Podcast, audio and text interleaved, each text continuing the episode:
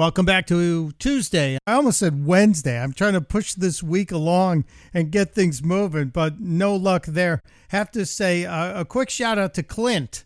Clint Franch out in uh, Western Kansas listens to uh, me and says, Hello, I'm on the farm and ranching, and I listen to you guys on AM 670 KLT. Thank you, Clint. It's for people like you that we get up at the awful hours we get up and do this. So we appreciate you. And uh, we've reached out to one of our favorites, uh, Wendy Patrick, who's an attorney and author, a public speaker, a radio host herself.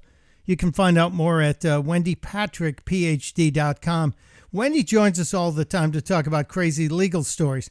And as we were getting ready to um, start this discussion with Wendy, she goes, You picked out two crazy stories this week. So, Wendy, welcome back, my friend. Thank you, Mike. It's always a pleasure. And thank you to Clint and everyone else that actually reaches out and lets us know that you are listening. Oh, Wendy, um, you said the two stories were crazy topics. Which one was your favorite? Where should we go first?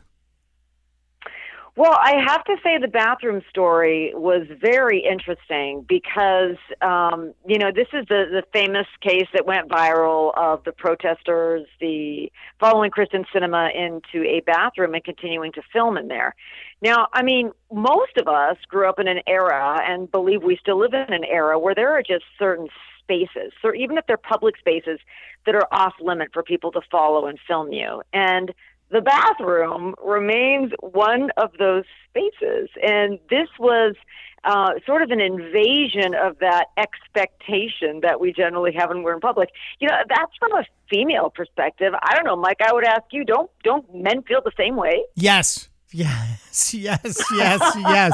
A thousand times well, yes. You didn't have to think about that answer. no, no. I, I'm not one of those people who particularly enjoys public restrooms. I don't know anyone who does so uh, the the less time I would have to spend in one, the better for me. And I will pretty much move heaven and earth not to do that. That's why I will usually uh, make sure I don't anticipate the need until I get back home. So I try and plan. No, it's true. It's, yeah. it's like one of those sort of unspoken rules. Even if there weren't laws that governed where you can and can't film, it would still be just sort of this kind of unspoken personal space that is sacrosanct. I mean, she's going to come back out. I mean, you know, this, this this incident happened, you know, on campus at Arizona State University, so it really has drawn a lot of um, of sparks and fire, I guess, from both sides. Obviously, there are many that don't believe in her being, you know, sort of this holdout, and according to some of the naysayers, you know, behaving like a Republican. But on the other hand, there are some that are very sympathetic that everybody should be able to have personal space. And that's where the law comes in. And we're, we've actually seen you know citations of you know arizona code that talks about um, photographing videotaping filming digitally recording in the bathroom. But many are saying oh it has to be surreptitious. But if you look at the way it's phrased it doesn't really say that. It talks about being without consent. So obviously we're not going to assume that Senator Sinema would consent to this. So it's actually under investigation by the authorities, and the ASU Police Department is conducting an investigation. I, for one, will be very interested in what they conclude. Yeah, I would like to know because Meghan McCain, who you know grew up in Arizona, kind of familiar with what goes on in the law in Arizona, Meghan McCain said this was a felony. What happened? And if these people get away with it just because it, there was nothing surreptitious about it, what's to stop, let's say, TMZ for running into a bathroom after anyone goes in there? You know, yeah. who's who's going to draw well, that line? Exactly right. And and the surreptitious language is actually not in the first subsection, which just talks about uh, unlawful to knowingly, and then it goes on video, digitally record, secretly view without that person's consent.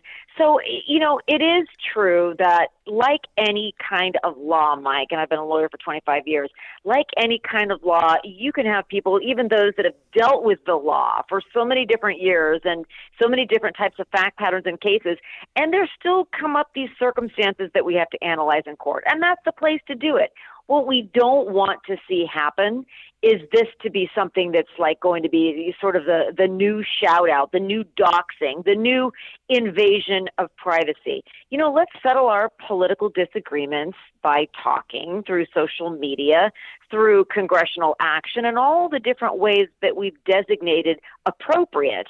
We just don't want to cross the line because, you know, if it's crossed for one person, it's crossed for all of us. Can you imagine the anti Clint, Mike, somebody that doesn't like your show, follows you into a bathroom with which you just say you don't like going in there in public anyway, with a camera and there's toilets flushing. I mean, you can just imagine this is not where we want to be with acceptable behavior. Yeah, I'm with you on that. Quick question on that topic: If um, if the police say, yeah, the criminal law was broken, and Sinema doesn't file a charge, do the police have the right to go after these people who videotaped her? Well, it's the prosecutors that do it. It's a, we are the one that bring charges. Okay. The police do their investigation. They bring us the case. We do the analysis, and then we, uh, you know, we speak to victims and make that decision. It's not up to the police. Now, you wouldn't know that by watching the news because I can't tell you how many times I've I've heard, you know, well, the police department filed charges. Well, they work up the cases and they do great work, but a law, a law enforcement agency delivers it to a prosecutor's office, and that's where charges come from. So a prosecutor would have to say, "Okay, here's what happened. We see the reports from the the cops. Whether or not we decide to file charges, will be the judge of that." And we decide from there. And if Sinema says, "I don't want to file," but they do take they. Hmm? That's a great question. If what what what if Sinema? What if any input does she have? We always take the victim's point of view and beliefs into account. All prosecutors' offices do that. It's not like she's not a part of the process.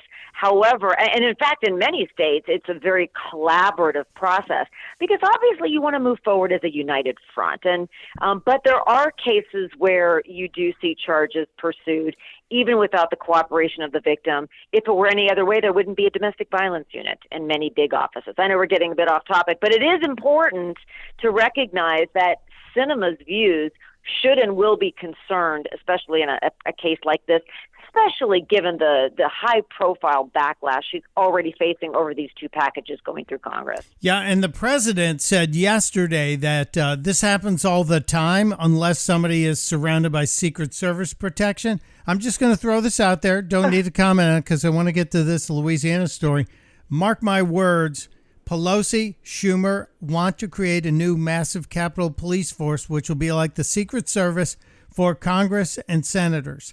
And they will have those people in every state in the union protecting the congressmen, congresswomen, and the senators. Trust me on it, that's coming. They're building a bigger congressional police force and they've already put in for the budget. Now I got under two minutes, Wendy. Louisiana, big clinic, big health system says uh, employees need to be vaccinated, but they added in a new uh, provision: if your spouse isn't vaccinated, you're going to get hit with like a two hundred dollar a month penalty. Is this legal?